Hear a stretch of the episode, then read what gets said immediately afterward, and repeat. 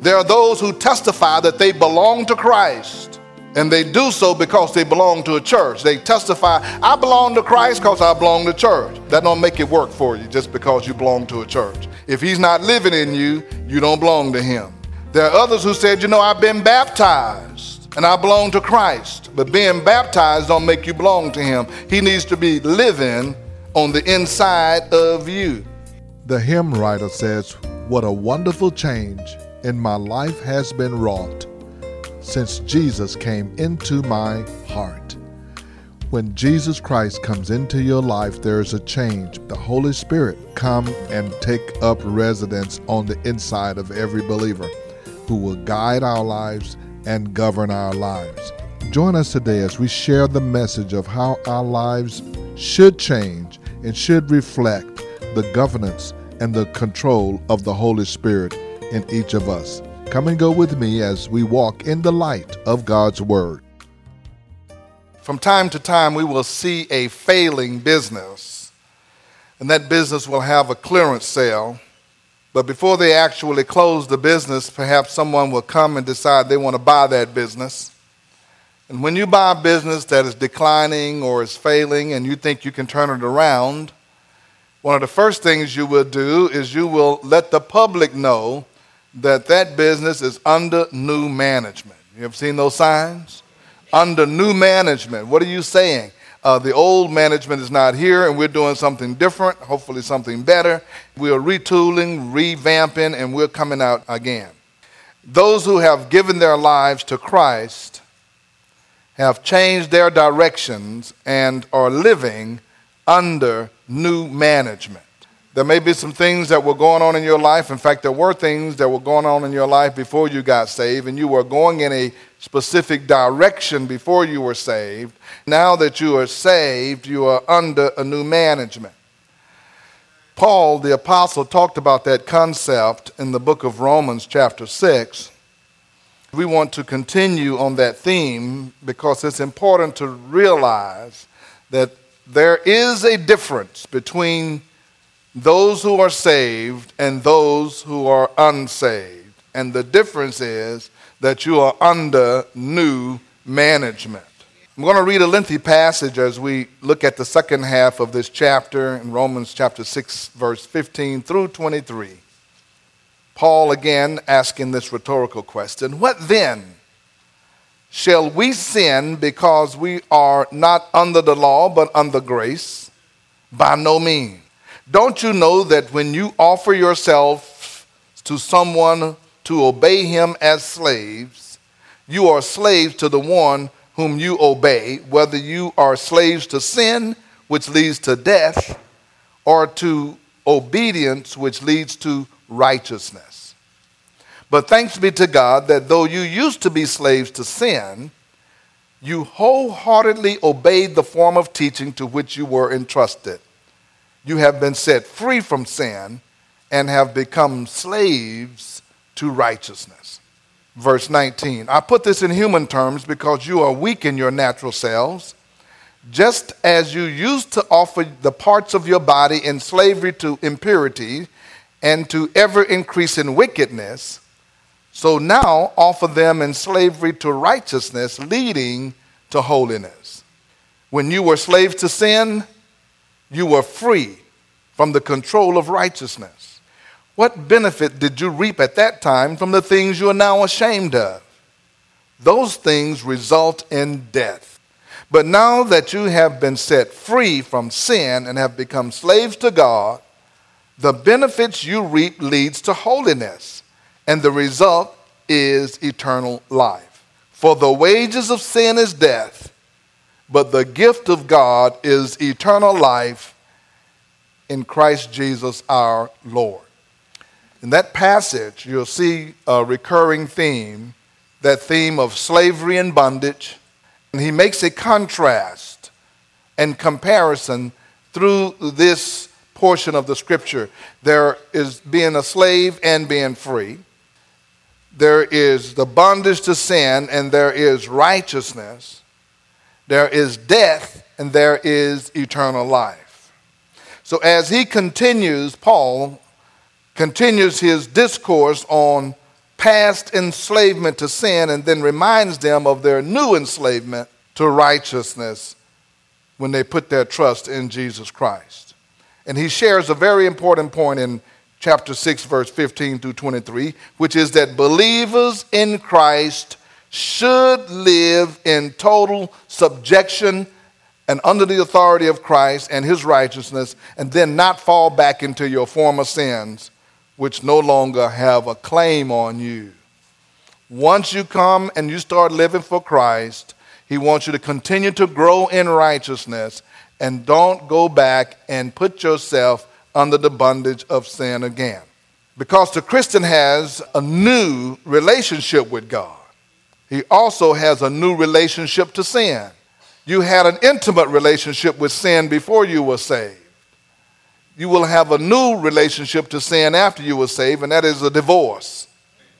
Some of y'all know how you felt when you got divorced. You didn't want anything to do with that person. I don't want to talk to him. I don't want to see him. Woo, I can't stand them. That's the way it should be when you come to God in your relationship to sin. I don't want to see it. I can't stand that. Tell sin, don't even call me. Please don't even try to come over because ain't nothing here for you. You have a relationship, but it's a new one and it's a different one. I got somebody new. That's Jesus.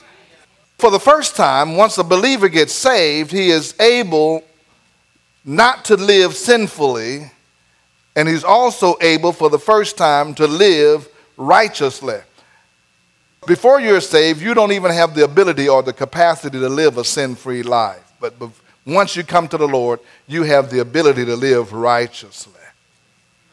And Paul continued hammering this point on because this is the essential point that believers need to know before they get too far down the line.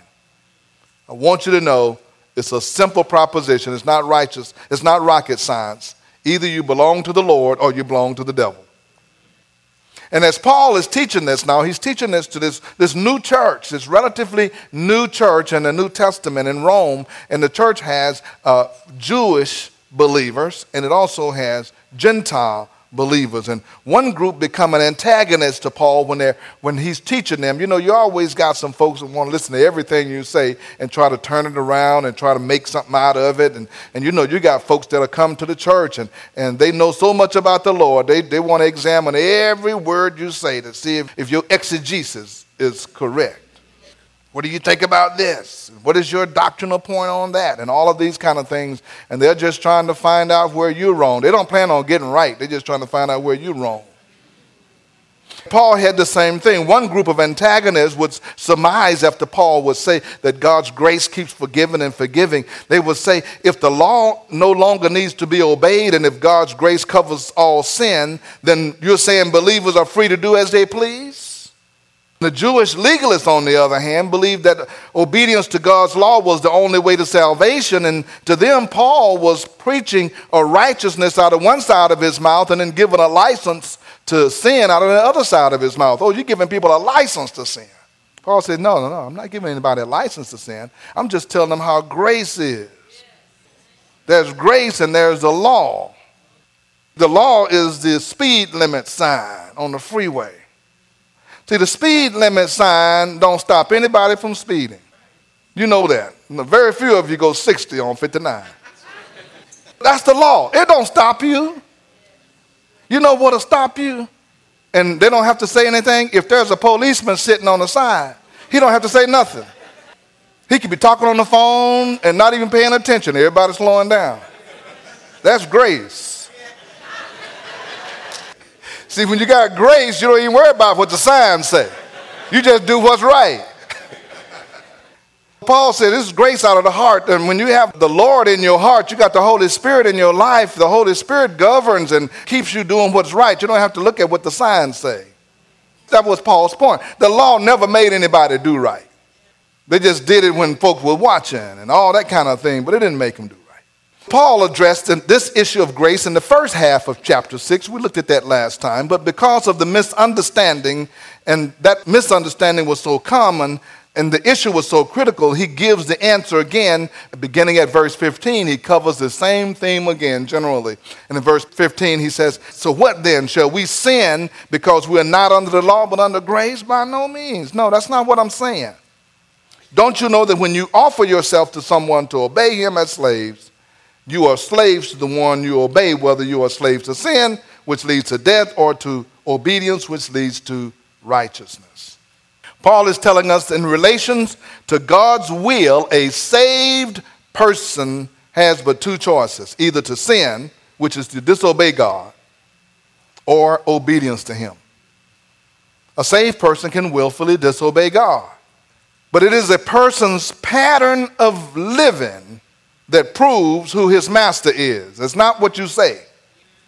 It is not your coming to the altar and say, I want to give my heart to God and my hand to the preacher, and I want to be baptized. That does not save you. It is your pattern of living, how you live, how you walk, how you practice, that determines who your master is. There's only two masters. See, if his life, if a person's life is characterized by sin, then sin is his master. You're a slave to sin. That's what Paul says. You're a slave to sin. If your life is characterized by obedience to Christ, by yielding to his will, then God is your master and you're his slave.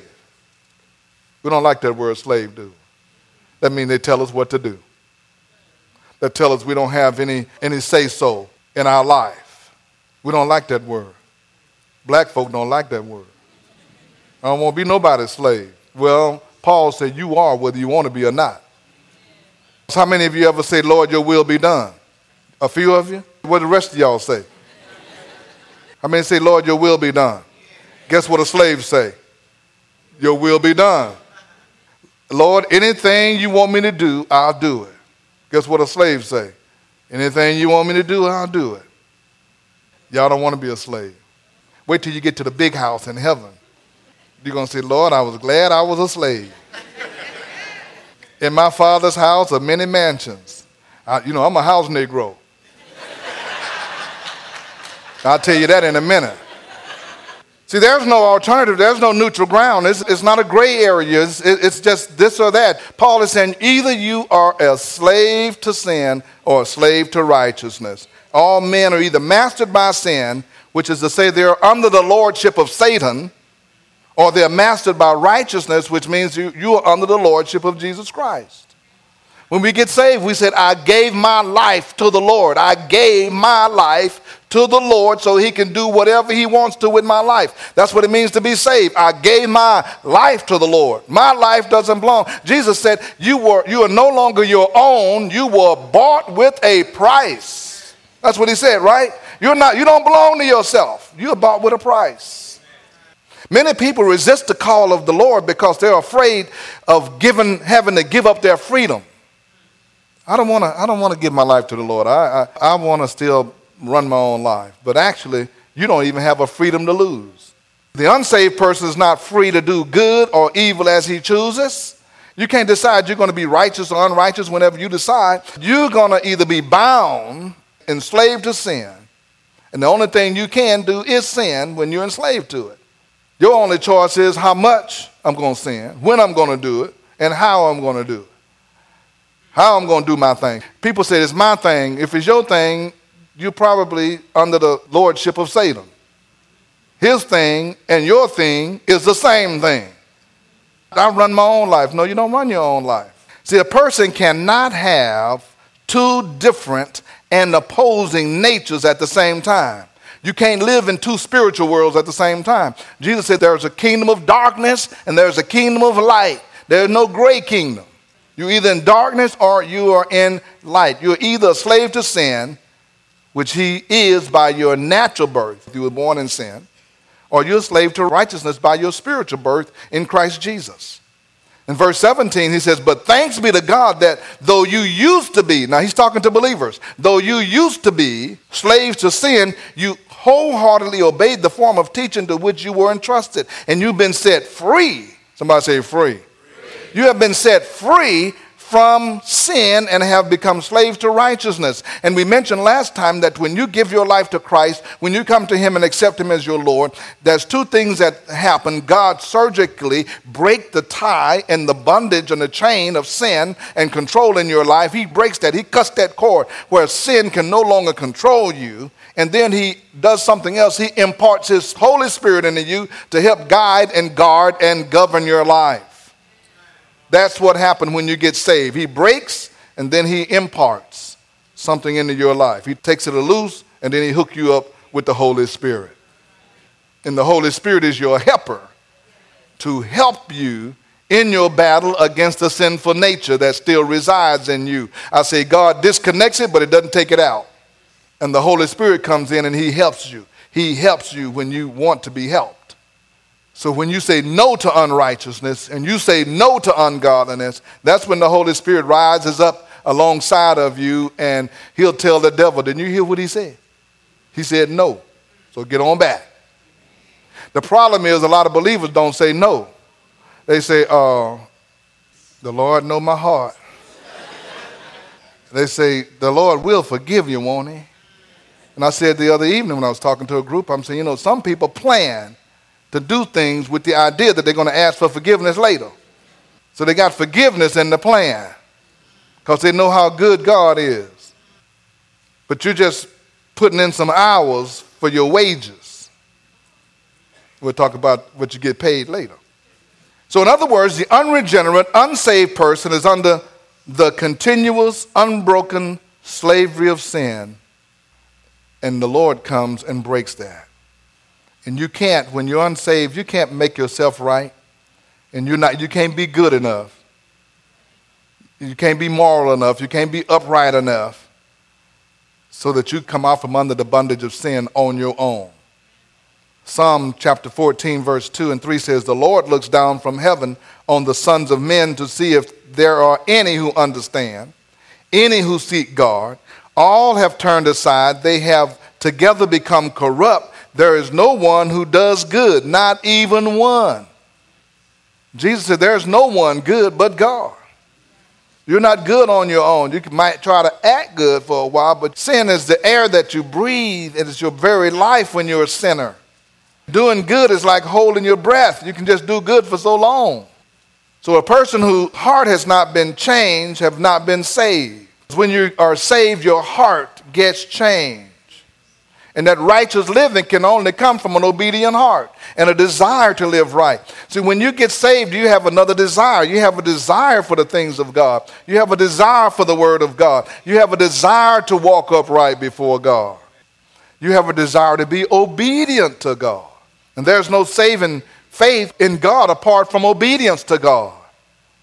You can't come to Christ and you can't claim to be a Christian by just claiming the name of God and then believing and doing whatever you want to do. It doesn't work that way. I'm a Christian, and then living any kind of way. So there are going to be a lot of Christians that's going to go to hell because they're not saved. When you use Christians just as a label, I'm a Christian. With the number of Christians we have in this country, number of people who say they are, if now if Christians were righteous, a whole lot of things going on in our country would change overnight.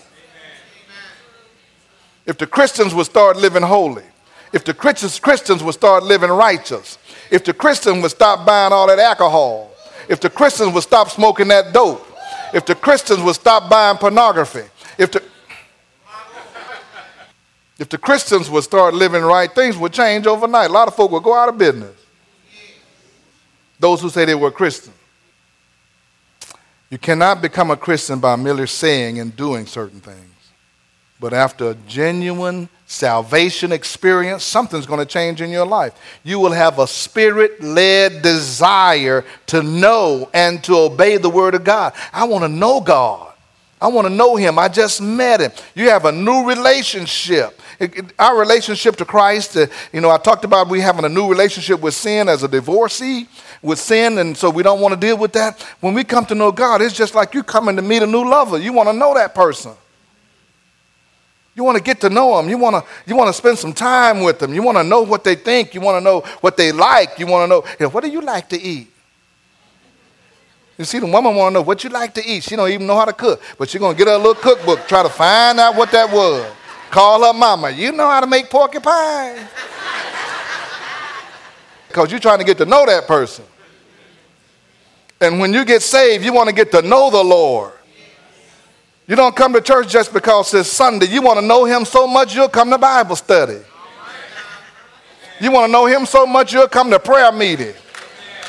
You want to know Him so much you'll read your Bible on your own during the week.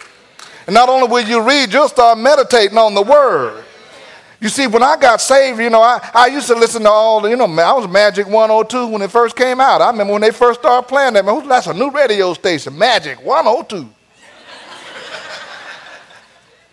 but when I got saved, nobody had to say, you know, you don't have to stop listening to that. There was some other stuff that I wanted to hear even more than I wanted to hear that. Right? I wanted to hear some Christian music. I wanted to hear some, some music that was edifying and building up and strengthening me in the word and in my meditation. So there was something else that replaced that because it became more of a priority for me. And the more you start operating in the things of righteousness, the other stuff just die out. If you want sin to die out, just quit feeding it and you feed the things of God, it begin to grow in your life because you'll have a new appetite.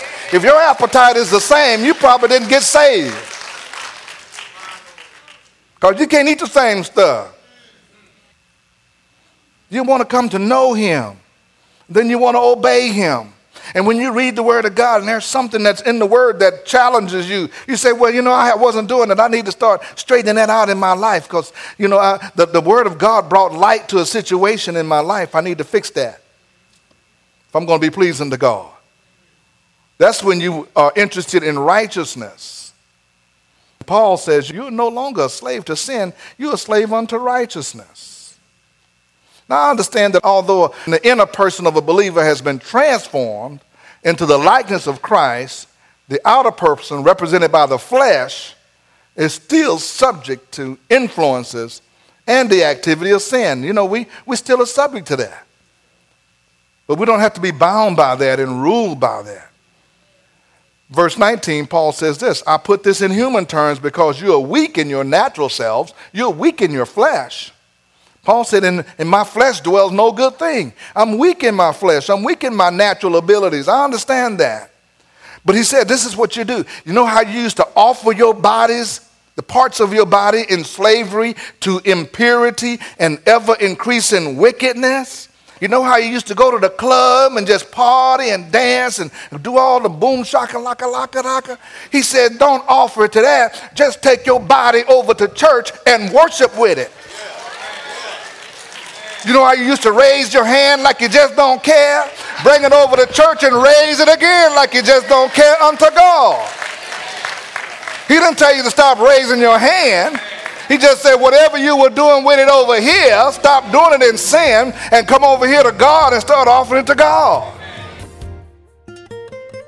We have just celebrated the resurrection of our Lord and Savior Jesus Christ. There are people who've never heard the good news that Jesus Christ came to give sinful people a new life and an eternal life.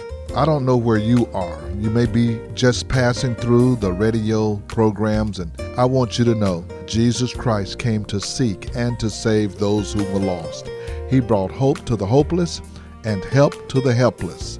If you don't know Jesus Christ as your Lord and as your Savior, it only takes a moment for you to turn your life and your heart toward Him and ask Him to come into your life to be your Lord and to be your Savior. He will do for you what He's done for many of us. He will change our lives and give us a new start. If you would like to listen to today's message in its entirety, you can do so by going to our podcast at The Light of the World Daily. Jerry G. Martin. You can hear today's message and previous messages that you may have enjoyed, and you can share them with family and friends. I invite you to be our guest at the Light of the World. We meet each Sunday at 16161 Old Humble Road. Come and be our guest, 10 o'clock Sundays at 16161 Old Humble Road. You can join us and enjoy our online service at LOWCF lowcf.org. Again, that's lowcf.org. We have the Beacon Bookstore right here on our campus where you can get books, Bibles, church supplies, or communion supplies. Call us at The Beacon, 281 441 2885. Again, that's 281 441 2885. Now, for the light of the world, this is Jerry G. Martin saying, May the Lord our God richly bless you, and we'll be with you again next time.